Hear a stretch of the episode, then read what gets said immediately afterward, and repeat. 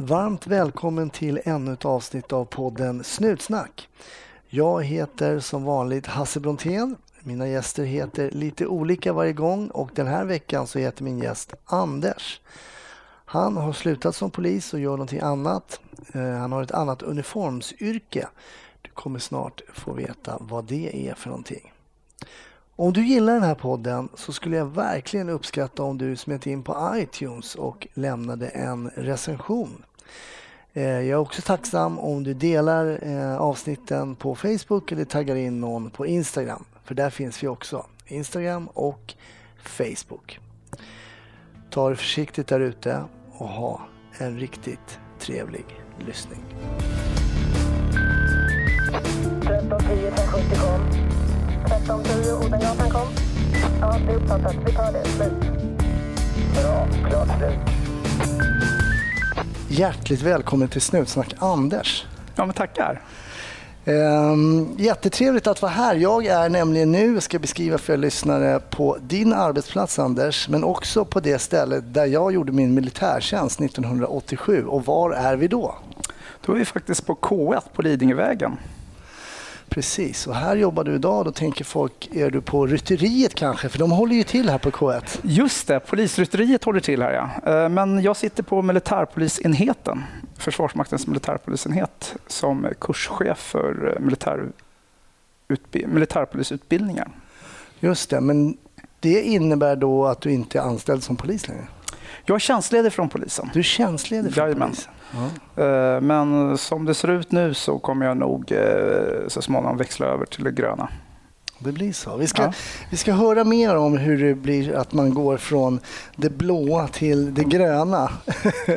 Det, Men- det, det är lite grönare på andra sidan. Men, så? ja, ja, men det är faktiskt det, tror jag. Men vi kommer väl komma dit. Ja, vi, komma. vi kan väl börja och backa bandet lite grann. För det första, var, var har du växt upp?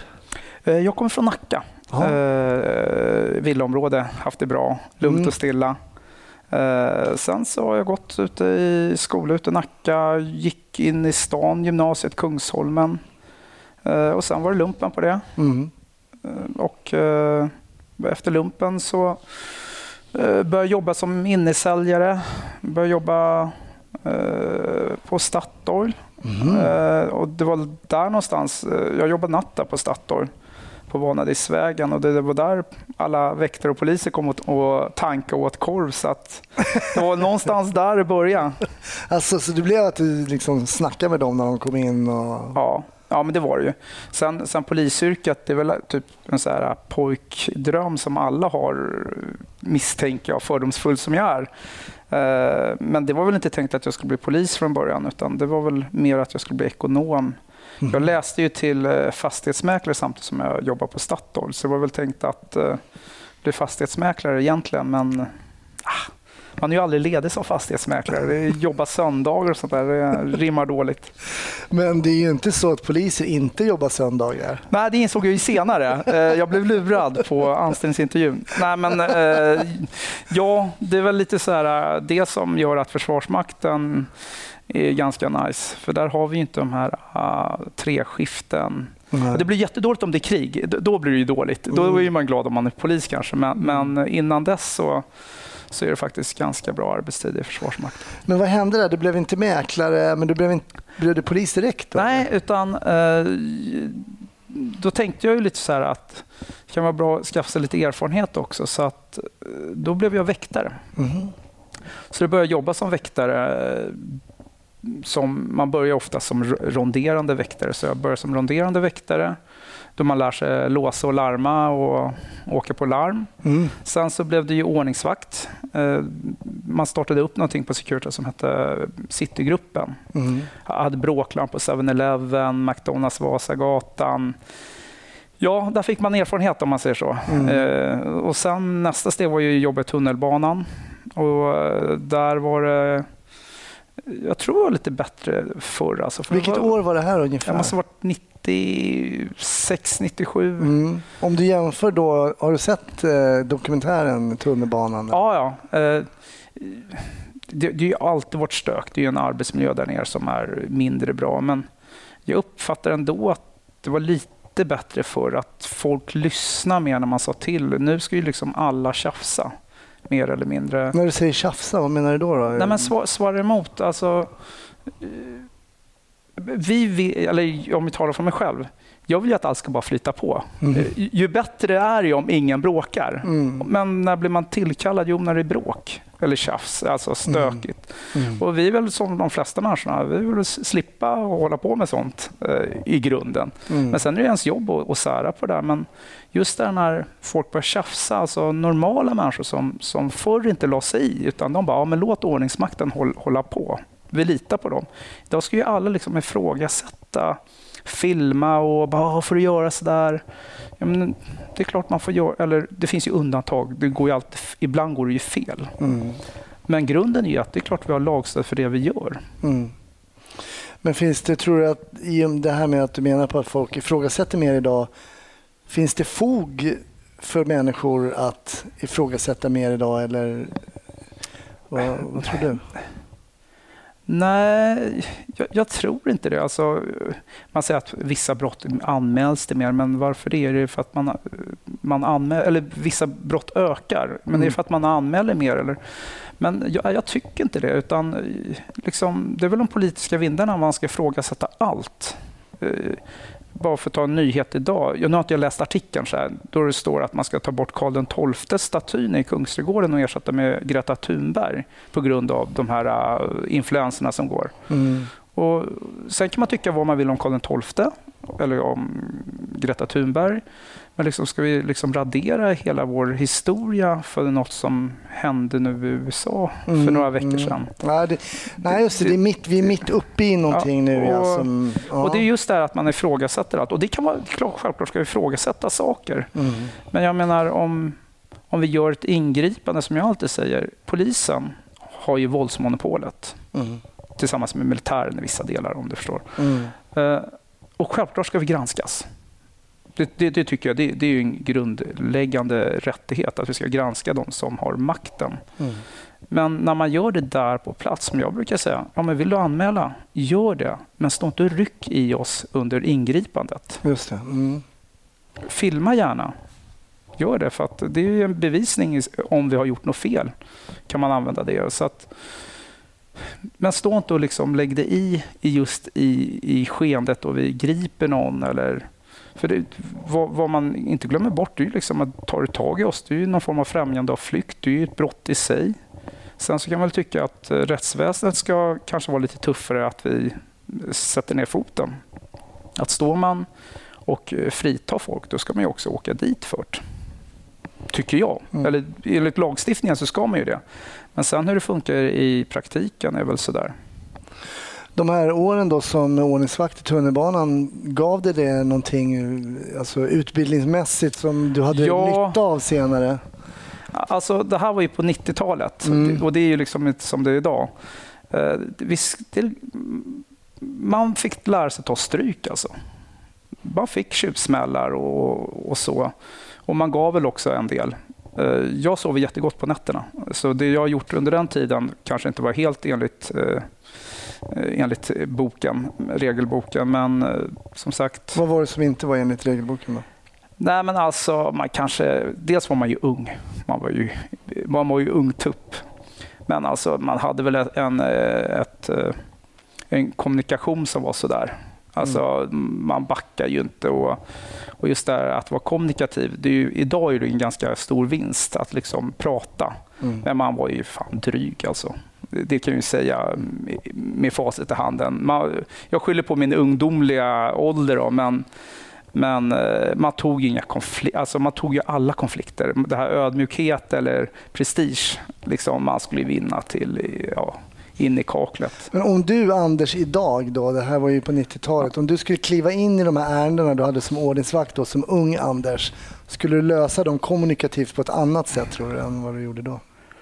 Jag tror jag skulle försöka, alltså inledningsvis. Sen finns det situationer då, då, då det är kört. Mm. Men, men inledningsvis här med en form av mognad och så här, så hade man kanske haft en annan approach. Mm. Alltså, sen så blir man ju li- lite mognare när man har barn och vad är viktigt? Är det viktigt att vinna den här situationen? Prestigeförlust, kan jag ta den? då när man var ung, man köpte ju ingenting. Nu när man är äldre, bara, ja, ja, nu vann de, men jag tar dem imorgon. Ja. Lite så.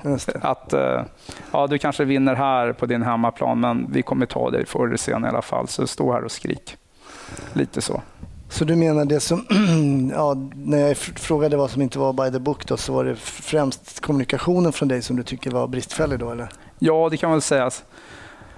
Sen så... Ja, sen så kanske man ibland gjorde en del våldsamma ingripanden. Att man, man var inte så kommunikativ utan man drog ner dem på en gång. Nu kanske med mognad så eh, skulle man kanske pratat längre.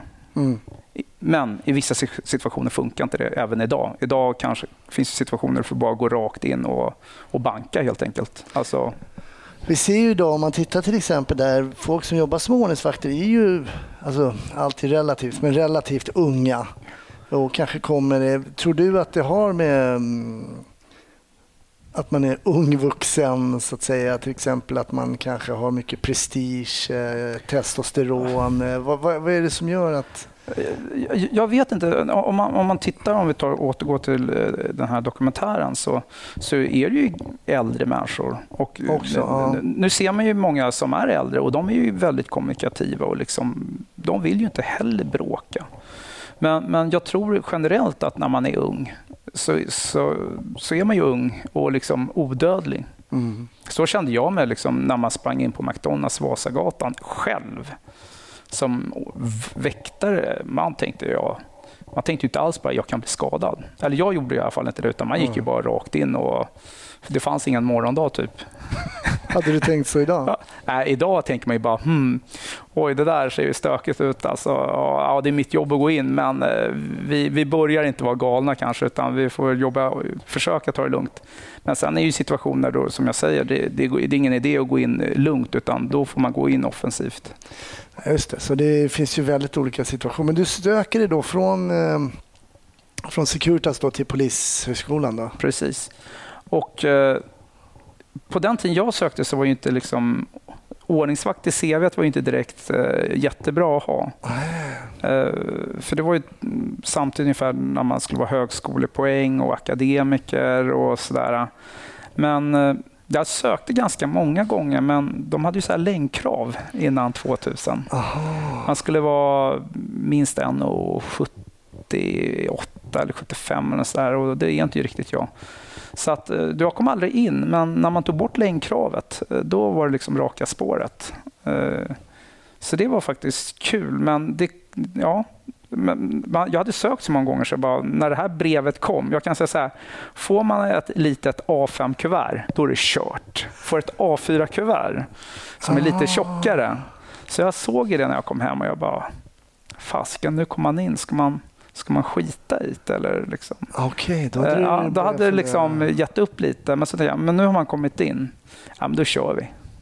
Och sen, jag har ju aldrig ångrat det, för det som jag säger, polisyrket är ju, det är ju ett av världens bästa jobb.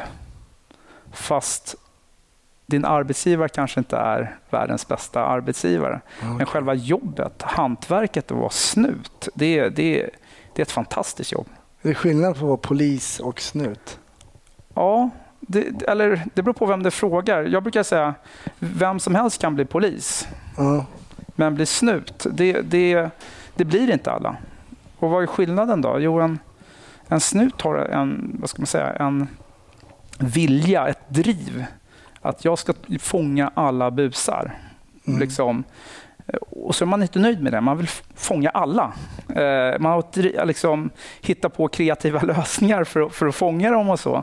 Och vi har ett, i min värld, det finns säkert många, men det finns några fåtal här som jag vet i city som är riktiga snutar som jag, jag respekterar och beundrar. Alltså, jag önskar att fler var som dem, för då skulle vi andra poliser, eller vi andra poliser ha lite lugnare, om man säger så. Eh, Eh, men det är bra att de här snutarna finns. För bara namnge en så har du Jarle uppe i Uppsala. Det är ju en supersnut i mina ögon. Nu känner jag honom personligen. Jag, vi har varit på en del jobbs där. Men Mm, jag har ju jobbat med honom. Ja. Jalle som är då, han är någon form av chef. Chef, ja. ja. jag tycker det är jätteroligt att Oerhört driven eh, polis. Ja.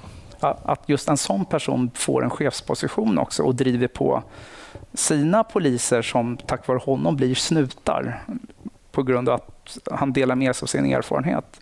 Eh, det är min uppfattning. Jag, har inte jobbat i Uppsala, men mm. jag följer ju honom okay. lite så. Och, så det är roligt. Och så finns det ju andra uh, snutar med värld uh, i city också. De, de finns överallt. Ja. Men det finns många poliser också.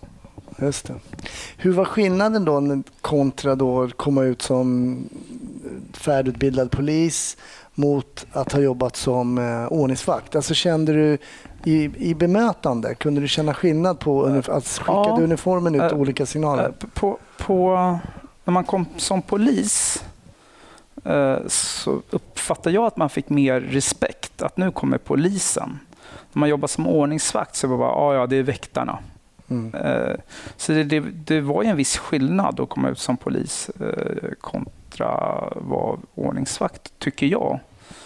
Eh, men samtidigt, när det där är ordningsvakt, där är det ju liksom polisens förlängda arm. Men allmänheten ser ju inte riktigt så, Nej, tror precis. jag. Nej, precis. Det är Polismyndigheten utbildar ordningsvakterna ja. och, eh, och polis, är förmän. Är förmän, förmän. också. Precis, ja. Nej, men som när jag jobbade som polis och vi åkte ner på jobb i tunnelbanan jag har full respekt för ordningsvakter så att eh, jag bara, du, då, följer, då delar vi ordningsvaktspatrullen i två. Du följer med mig och du följer med min kollega och då har vi två polispatruller helt plötsligt. Just det. Mm. För att utnyttja resurserna. Eh, mm. Så jobbade jag. Och då tycker jag att vi utnyttjar det vi kan. Var blev du placerad när du var färdigutbildad? Jag började i Nacka. Så du kom till hemkommunen? Ja, faktiskt. Jag sökte i Nacka och jag var överlycklig att man kom till Stockholm. Ja. För det var inte alla som gjorde utan de kom ju lite överallt. Och det var ju många i min klass som fick pendla, alltså flytta från Stockholm och veckopendla. Så att jag var jätteglad. Och Nacka på den tiden, jag kan sakna den tiden, mm. det, det var fantastiskt roligt. Nacka är så stort distrikt så att man får syssla med allt. Mm. Alltså, det, var, det är så sjukt. Alltså, ena dagen står man och bokstavligen puttar kor. Mm. och letar efter någon förrymd get som har liksom blivit kidnappad. och så andra dagen, så, nu var det inte så mycket mord i Nacka när jag jobbade, men sen en annan dag kan man stå på någon så misstänkt mord, mordbrand. Så att, Eh, utan att förringa citypoliser, men city blir ju duktiga på vissa typer av brott. För de har ju inte de här, att en ko har blivit kidnappad i city är ju liksom inte så stor sannolikhet. Ja, det kanske finns någon som har en i sin lägenhet, men, men just när man har de här gränskommunerna liksom där, där finns där äh, skärgård och all, där du får syssla med all typ av äh, brottslighet. Mm. Äh, så det var en jättebra skola tycker jag. Just det. Eh, man, man, man, kunde mycket, man var väl inte bra, riktigt bra på någonting, men man kunde mycket. Medan i City är min uppfattning att de eh, är väldigt duktiga på mm. få grejer, men då är de väldigt duktiga.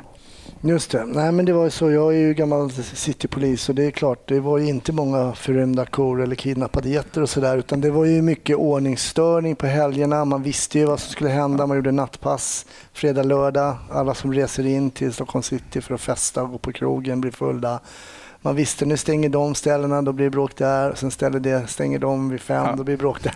Så det, det där ja, kunde man ju liksom... Man visste ju vad som skulle hända. Så jag, jag, jag, förstår att många poliser blir betydligt mer mångsidiga ute i landet än vad man blir att jobba i en storstadskärna. Det, så är det ju såklart. Men eh, du säger att du inte ångrat att du sökte polis, men när du var ute och så där kände du att här, det här är ett yrke för mig? Absolut. jag tyckte eller som jag säger, polisen är, är en av världens bästa yrken. Alltså, det låter som en klyscha, mm. men just det här, hjälpa, hjälpa till att ställa till rätta. Alltså, någonstans så... Det, det är det vi ska göra. Mm. ena dagen kanske vi rent utav ja, hjälper en någon med bilen som har problem. Nästa dag står vi och bankar på dem med ett demonstrationståg. Tredje dagen så hjälper vi dem med något annat. Alltså, du får så mycket i, polis, i polisyrket som, som är bra, men å andra sidan så är det mycket skit att få se. Mm. Uh, Hur jag, reagerade du på det? Då? Saker som, uh, alltså, man, inte, man väljer ju inte det man vill se. Liksom. Nej, men, de jobben man får åka på. Sen är det så att det är en yrkesroll. Alltså att man klär in sig i en yrkesroll. Vad jag tycker som privat, som, som Anders, det får jag hålla för mig själv. eh, gentemot eh, utåt sett så ska, är ju vi en, en polis. Mm. Eh, det, det var som när vi skulle jobba på tsunamin. Mm. Eh, så hade jag en gruppchef, stor respekt för honom. Han bara, det, det är en skitkommendering. Alltså det här är, det är inget roligt alls i den här kommenderingen. Det finns ingen glädje. Alltså, Vad skulle vad var er eh, arbetsuppgift? ta emot eh, folk hemkommande från, eh, Tsunami. ta, ja, f- Mm. från tsunamin. Då. Eh, men då säger gruppchefen i alla fall så här. Vi, vi är människor, så är det någon som mår dåligt och behöver gråta, det är helt okej. Mm. Men gå inte bland allmänheten och gör det, utan gå åt sidan. Gå in i något rum eller så där. För vi ska visa att vi är poliser, vi är starka. Sen har vi ju känslor också. Men att inte vi börjar stå och böla vid mottagandet, det, och det är ju känsligt. Mm. Men ändå, vi är professionella. Att, eh, om vi bölar, vem ska ta hand om er någonstans? Nej, jag kan förstå Eh, tänket, men jag eh. tror, att det skulle påverka om... Jag kan tänka mig att det skulle inte vara bra om alla poliser som står, emot, står och gråter samtidigt. Men om någon till exempel skulle fälla en tår och sådär. Absolut, vi är ju mänskliga. Vi är människor. Jag menar det. Ja. Men, men, men någonstans väl menar väl den här gruppchefen då att eh, om vi står och hulkar, liksom gå åt förstår. sid, sidan. Så att, eh, Mm. Förstå mig rätt där. Att det, Jag vi, förstår, vi är ju ja. mänskliga men som du säger, om alla hade bara gråtit där i, i, in- i inpasseringen, liksom, Nej, det hade ju sett sådär ut. Och då hade väl, någon måste ju vara den starka i, i det här. Nej, men så är det och ibland så är det ju lägen där man måste stålsätta sig. Man kanske vill egentligen bara bryta ihop och gå därifrån för att det är så Jo. tungt att se människor bete sig på sätt som man trodde inte var möjligt mot andra människor. Och då får man stålsätta sig och sen tycka att det är jobbigt när man lämnar jobbet. Så att Ja, säga. Visst ja. är det så? Ja. Ja, nej, men för, för det är ju en yrkesroll. Vad jag har för åsikter och sånt där, det får jag ju lämna därhän. Sen kan jag ju tycka någonting. Men det får man ju liksom ta i, i någon form av debriefing eller när man sitter i polisbilen där ingen hör. Eller, Just det. Men, men jag det tänker hemma. känna då, för att eh, tycka absolut, men känna, tänker när du kommer hem och du kanske har varit med om någonting och du ska släcka lampan och du kan inte sova. Och har du, hur, ja, alltså, du- har det här du- låter sjukt, men jag kan ju somna överallt. Det är både bra och dåligt. mm, Många gånger är det dåligt, typ på föreläsningar. Eh, Men eh, om det, alltså, jag ska inte berätta om min skoltid ens en gång för att jag somnade i princip hela tiden. Och Det var inte för att det var ointressant utan det är för att jag kan inte hålla mig vaken. Mm. Eh, Men för att återgå till det där. Nej, jag har faktiskt aldrig pro- haft problem eh, sådär. Eh, Har det hänt vissa saker på jobbet? En så här, eh, ja, får jag bara gå och lägga mig och liksom, så, så löser det sig. okej. Jag brukar inte fundera så mycket utan får jag bara sova så går det bort liksom. Hur går det för Christian?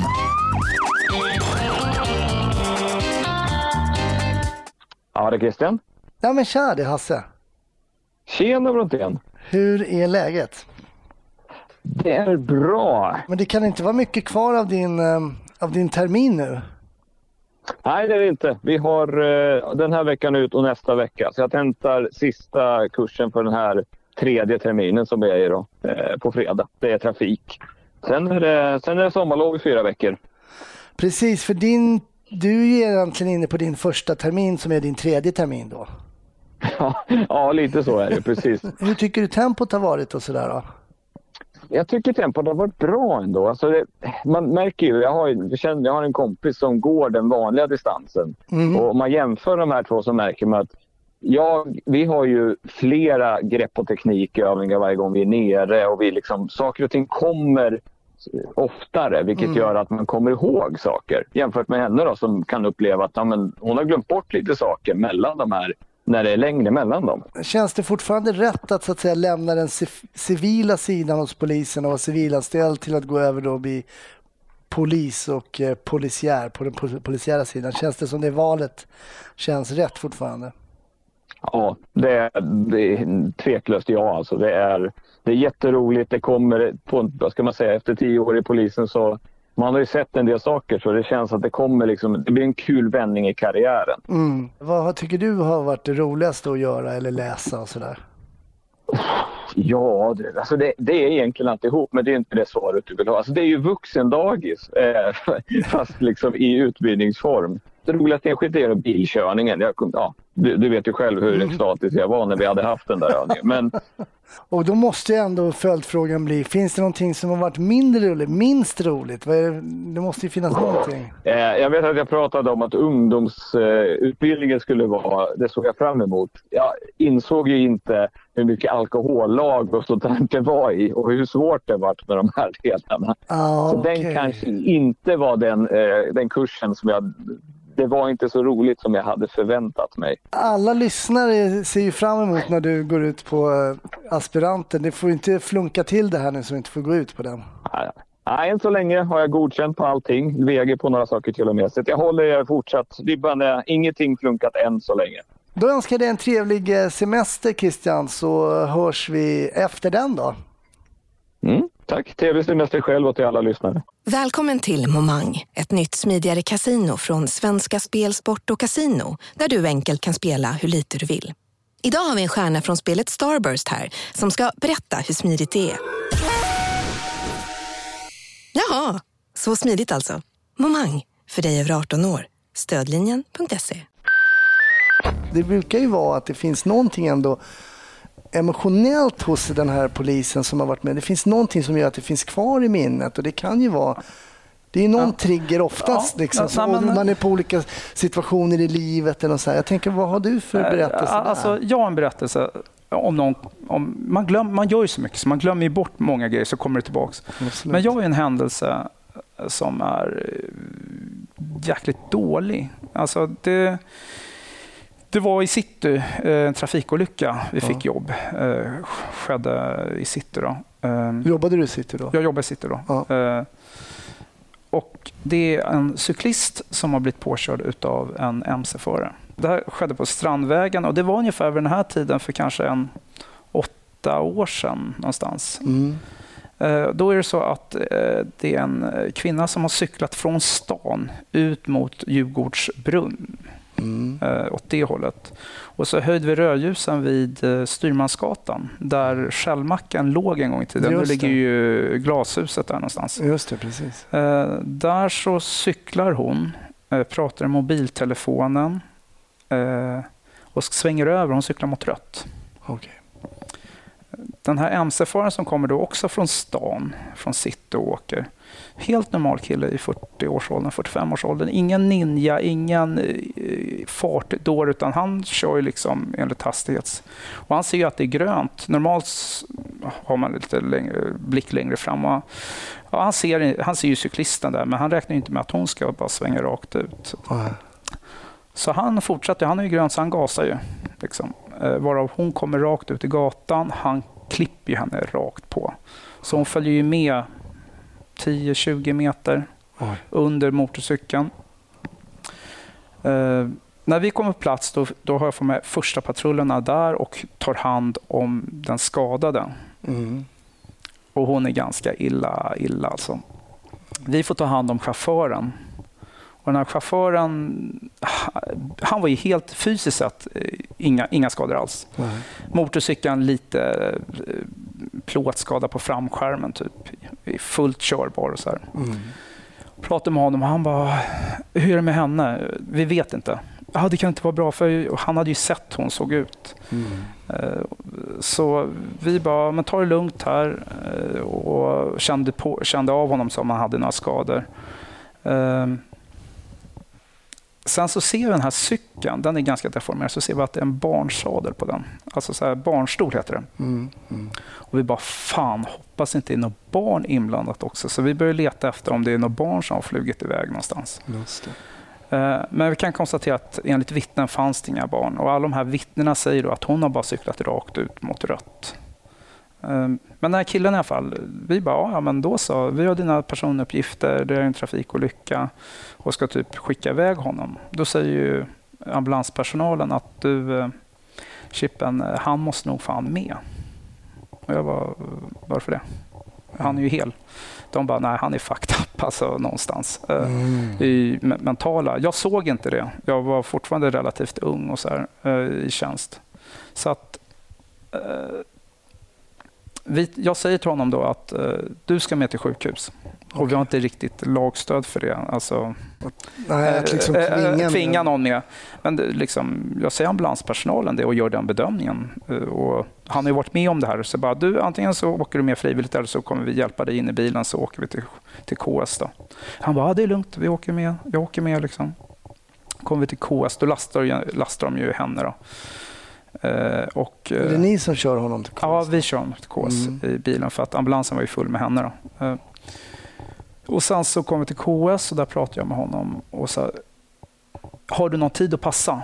För att är det någon hemma vid som vi måste meddela? Han bara, nej det är lugnt. Nej, men, ja, min fru vore bra om ni kunde ringa och liksom, berätta vad som hänt, att jag är här. Mm. Och han är fortfarande ganska stark. Och så, här. så när jag ringer hans fru då, då faller han ju ihop totalt och blir en blöt fläck. Då har han liksom chocken släppt och så här. Så, så det var jäkligt tragiskt för han liksom bara frågade ju hela tiden hur det var med henne. Mm. Och han insåg Vad, vad kände du när han frågade? Och du kanske inte visste exakt? jag, jag, jag visste inte, men jag visste att det var dåligt. Typ, eh, dödligt dåligt, men jag kunde inte liksom bekräfta det. Och det, det var jättejobbigt, dels för det här med barnet. Eh, att det här kommer bli ett föräldralöst barn. Du hade sett den här eh, cykelbarnstolen Ja. eh, där bak? Pre- Precis, så då, tänkte jag att det här kommer ju liksom...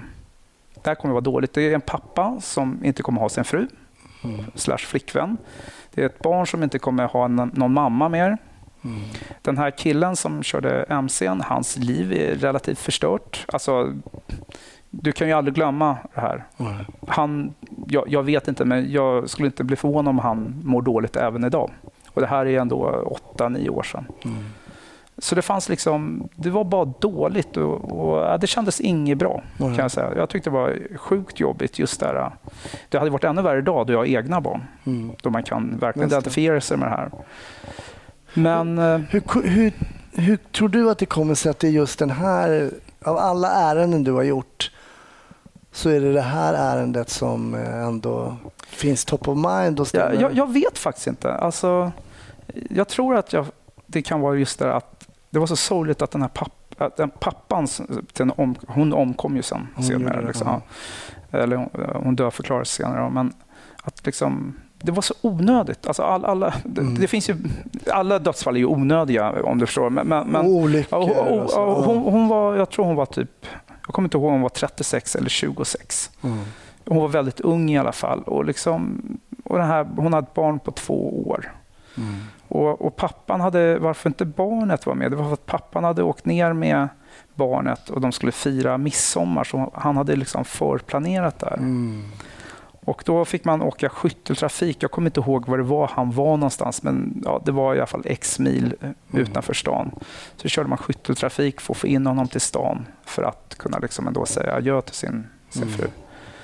Eh, Men jag vet faktiskt inte varför det har satt sig i minnet. eh, Jag tänker på den här händelsen när du säger så här, du har gjort liksom, på pappret har du gjort det du ska göra. Du förhör honom, du ska skriva någon form av trafikmålsanteckning. Ja. Vad körde du i för hastighet? Allt det här, de här frågorna man har lärt sig på polishögskolan, från vilket håll kom hon och så vidare. Och så vidare. Du kommer anteckna om att det var dagsljus och, och så vidare. och så vidare.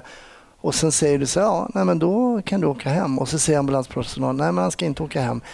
Vad, eh, reaktionen på det i, i, i ditt framtida yrke som polis, liksom att, att du sa han var hel och, han Ja. var hel och ren, liksom, men det var ju någonting som de noterade som inte stämde, att han uppvisade kanske tecken på chock och så där. Har, är det någonting som du kunde ta med dig senare?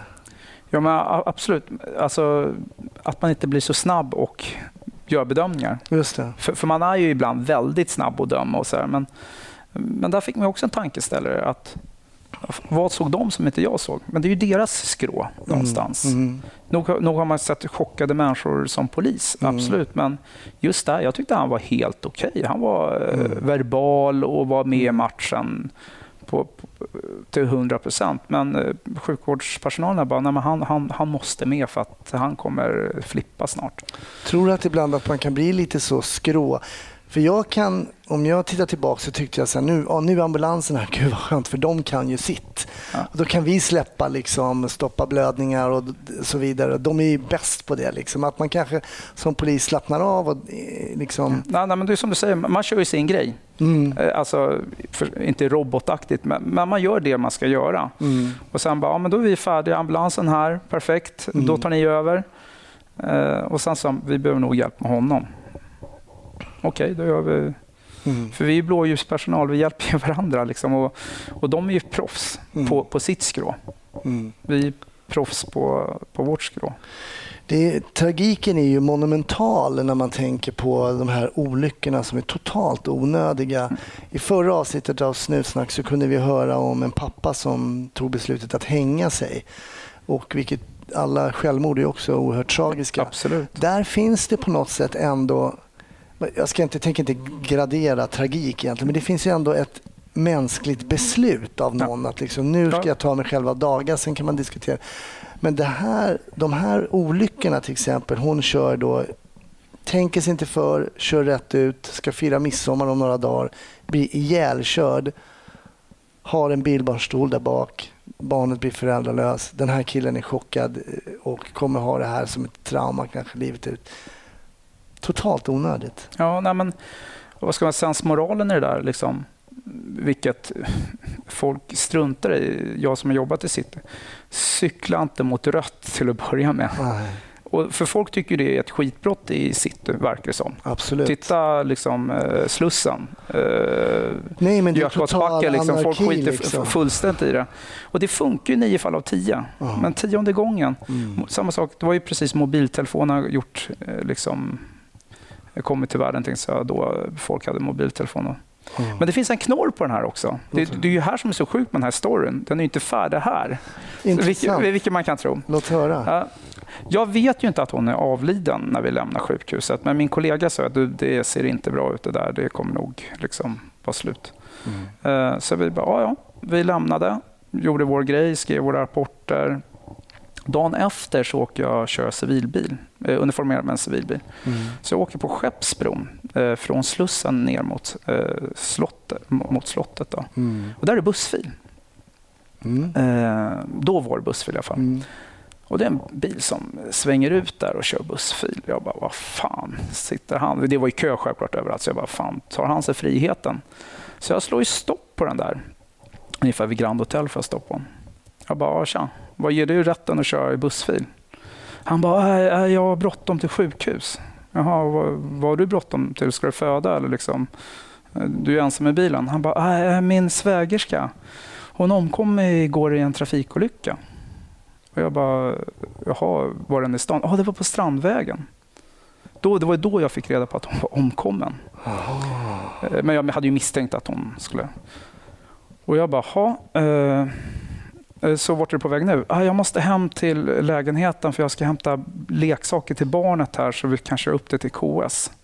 Liksom, för de var fortfarande kvar där. Okej. Så då sa jag så här, då gör vi så här. Eh, Återigen, det är väl inte by the book, regelboken och så här, men då gör vi så här. Man är ju mänsklig. Jag tycker du inte ska köra bil till att börja med, för du är inte i stånd att göra, för han var ju fortfarande i chock och sorg. Så vi gör så här att du hoppar in i min bil, så kör jag dig till adressen. Jag hjälper till att plocka ihop eh, leksakerna, sen kör jag dig till KS. Gjorde det. eh, Och på KS där så möts vi upp av den här avlidnes familj. Okej. Och det var ju lynchstämning där. Alltså, eh, den här MC-föraren skulle ju brännas på bål mer eller mindre. Eh, och där är det som jag pratade om, vad jag tycker och känner. Mm. ska hålla mig för, för mig själv. För jag hade så god lust där att säga så här. Ni ska fan inte skylla på MC-föraren för han har inte gjort någonting. Den onde i det här dramat, det är er syster som har cyklat mot rött och sabbat livet för hela er familj. Hennes barn, hennes man, den här MC-killens, alltså eh, MC-föraren, det är ingen MC-snubbe Mm. för att förtydliga det. Eh, Men det sa jag inte. Nej. Men kände du att... du- Jag, jag, jag var så här nära, för jag blev så förbannad när de, när liksom, när de hängde ut honom. som hade, Han hade inte gjort någonting. Nej. Och, och, och det sorgliga med det här det är ju att syrran, eh, den här kvinnan som avled, hon, hon pratade i mobiltelefonen och det var syrran hon pratade med. Så, så det, det är ju så sjukt att allt det här liksom det. är samma händelse. Men tror inte att det finns någonting mänskligt där? Att just i Ja, den, ja, det är klart man i den stunden ja. att hitta en scapegoat. Liksom, att Ja, hade absolut. inte han varit där och kört på ja, en? ja, ja, jag förstår det. Men, men Ja, jag för jag menar det här med att vara proffsig i sitt jobb. Jag Mm. vill ju bara att du, hörru, ni kan hålla käft. För det, det är er, er syster, er mamma, ja, vad det nu är. Det är hennes fel. Den här MC-snubben har inte gjort. Men det är ju inte jag som ska ta det. Då får de ju vara arga. Mm. Och jag förstår ju att de är arga, men man hade ju så jäkla god lust att bara säga du, det, det, hennes, det var hennes eget fel. Liksom. Mm. Men, men det var en sorglig historia och det är den som jag kan komma på. Som- Eh, då- så- var det den som så- låg Ja, liksom? så, som Mm. ligger. Och sen så brukar ju folk säga, ja men berätta liksom det, nå, nå, någonting så här. Och då blir det svart alltså, jag kommer inte ihåg allt. Men jag, jag, jag har en grej som kändes, det här med att när man är ung polis så tror att man kan förändra världen. Det kan man inte, men man kan, man kan, man kan göra lite i alla fall. Och en sån grej som, vi, som jag gjorde innan jag nu slutade som polis, det var att vi fick ett case där vi faktiskt räddade två pakistanska barn från att bli bortgifta och utsmugglade ur landet. Och det liksom, Okej. vi gjorde skillnad. Alltså det Okej. kändes så sjukt gott i hjärtat. Att Hur liksom, kom det sig att ni gjorde det? Eh, det, det, det var ett, eh, ett jobb som eh, vi fick via min enhet som var ett rutinjobb egentligen som, som liksom, eh, eller inte spåra ut, men det växte och växte. Mm. Och eh, ju- just där, nu, då var jag, hade jag själv blivit förälder också så att Mm. då var barnen, jag tror var, de var tre och sex eller så här, och de var på väg. Eh, ja, det här med att eh, pappan tar ut barna eh, för att liksom kidnappa dem mer eller mindre för att mo- modern inte ville och alltihopa. Men vi lyckades eh, få rätt beslut. Och Det är också en sån här grej att få alla rätta beslut för att kunna göra det här. Och, det, det var- ett sånt jäkla bra jobb. Alltså, eh, fick stöttning från yttre befälet och med, ja, men det, det var liksom så här, det kändes så bra i magen när man åkte hem. Alltså så här, riktigt så här, De blev kvar här. de blev kvar här. Tror du att föräldraskap påverkar en som eh, yrkesman? Som Polis? Absolut. Tror du det? Ja, det tror jag. På Alltså, vilket sätt då? då?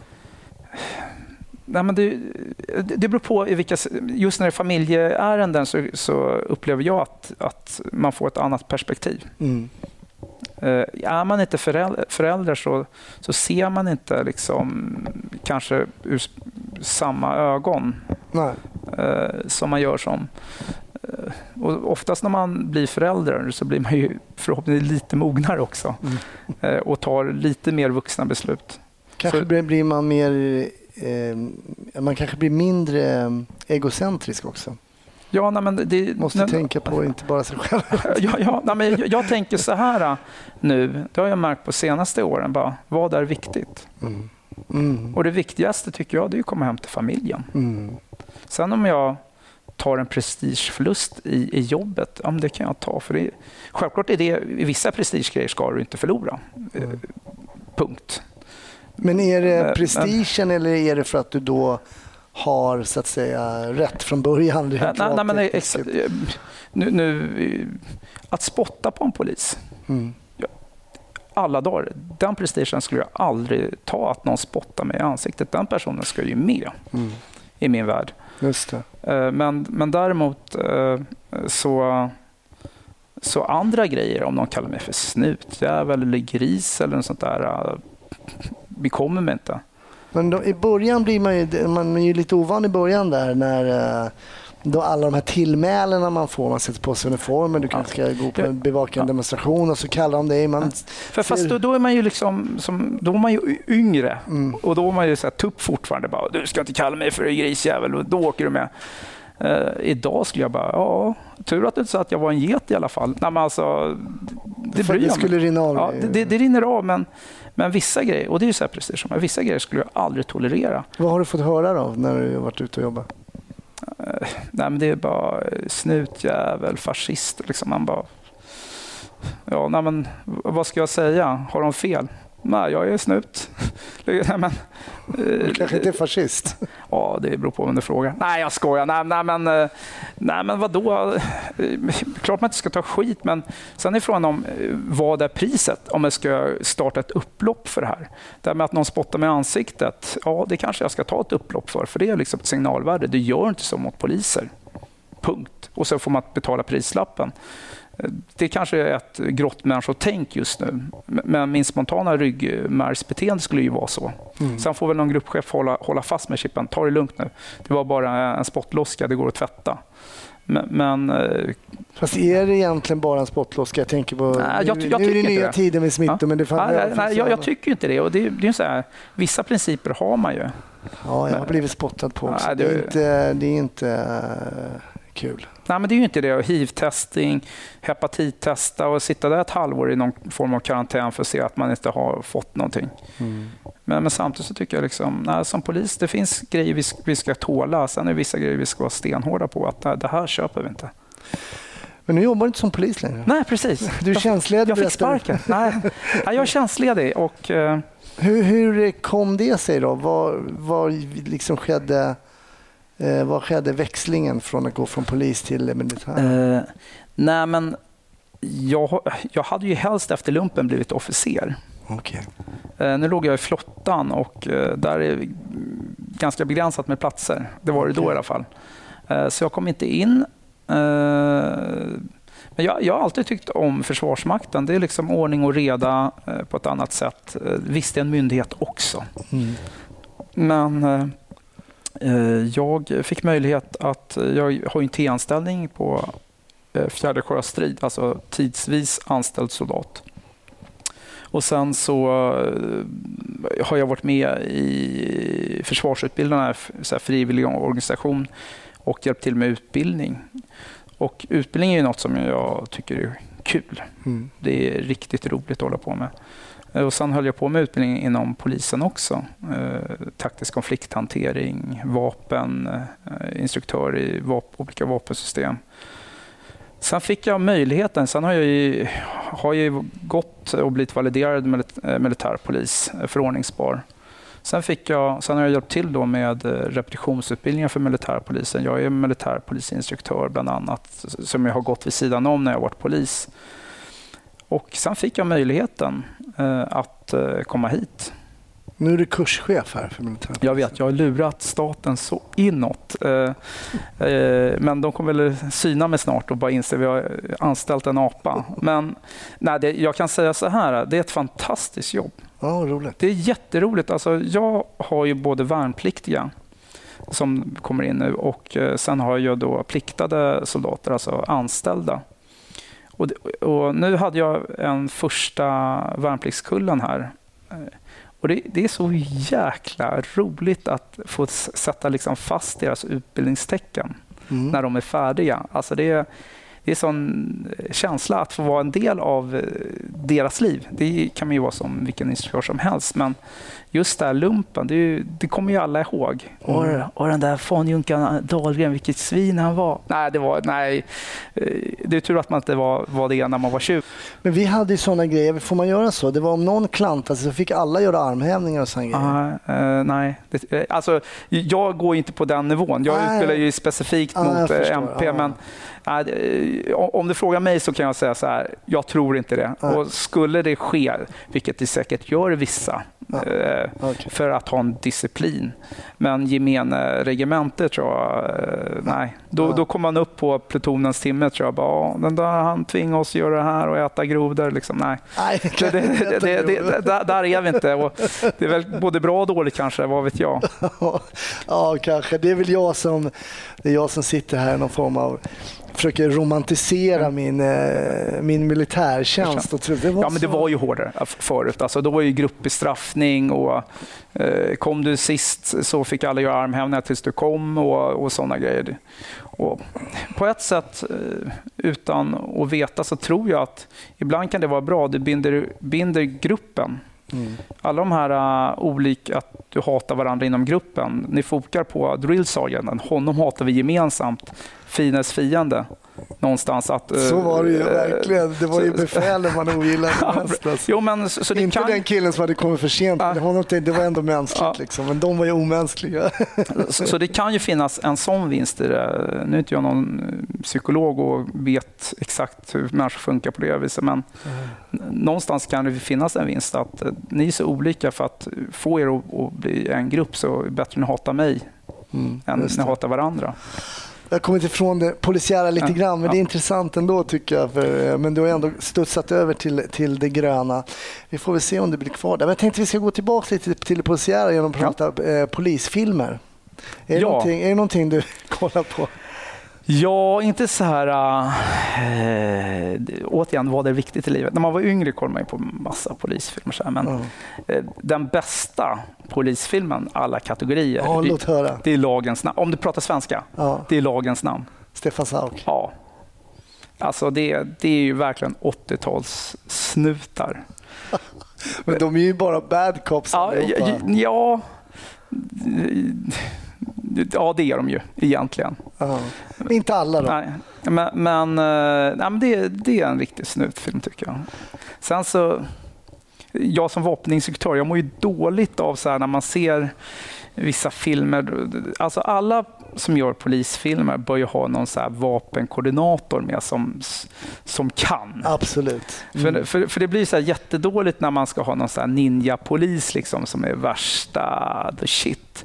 Så håller han liksom vapnet enligt konstens alla dåliga regler. Så, så man ser att den här personen kan, alltså det blir inte trovärdigt. Nej. Eh, Många, många Men är det kanske bara en vapeninstruktör som ser de här? Ja, jag tror, jag tror det. Eh, men- Eller de som i alla fall kan lite så här. Att, då blir liksom trovärdigheten blir så där. Och sen alla de här filmerna som finns, då är ju liksom polisen både åklagare, försvarsadvokat och domare och så här. Men, men, men det, det finns eh, vissa filmer som, som är bra. Och om det är ju som eh, Mannen från Mallorca också. Just det. Du, är lite, du, går lite old school. Ja, Alltså. ja, ja. Ja. Jo, men det, det, det, ja, det, det var annorlunda. Men, Ja. men om man tar någon ny polisfilm, alltså... Titta, jag, jag tycker ju Gunvald Larsson är ju alltid rolig. Ja, Alltså, en härlig karaktär. ja, det, ja, eh, Persbrandt gör ju, gör ju han ganska rolig. Verkligen. Eh, Men, men som sagt, Beck-filmerna är väl... Ja, det är kanske inte riktigt polis. Mannen på taket är ju också en riktigt bra film. Just, också old school. Ja, jo, men- Carl Gustav Lindstedt precis. som spelar ja, Beck. Som spelar Beck. Mm. Där utanför eh, Eastmans institutet i Vasaparken. Just det. Just det. Och det störtar en helikopter uppe på Odenplan. på Odenplan, ja. Alltså bra old school eh, ja, men tips. det- här. ja, det är tips, ja. Det är bra. Det är bra. Eh, Anders, stort tack att jag fick komma förbi och prata lite med dig här. Och bara en sista fråga. Om fem år, är du polis eller är du inom det militära då? Vad tror du? Eh, Jag tror att jag är inom militära. Lycka till oavsett vad det än blir. Du, ja, tack. Tack.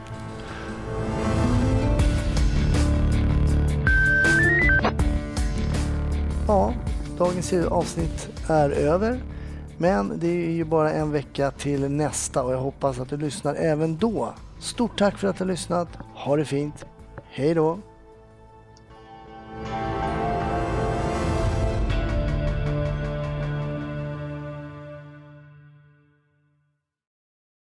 Välkommen till Momang, ett nytt smidigare casino från Svenska Spel, Sport och Casino där du enkelt kan spela hur lite du vill. Idag har vi Gonzo från spelet Gonzos Quest här som ska berätta hur smidigt det är. Sí, es muy excelente y muy rápido. Tack Gonzo! Momang, för dig över 18 år. Stödlinjen.se.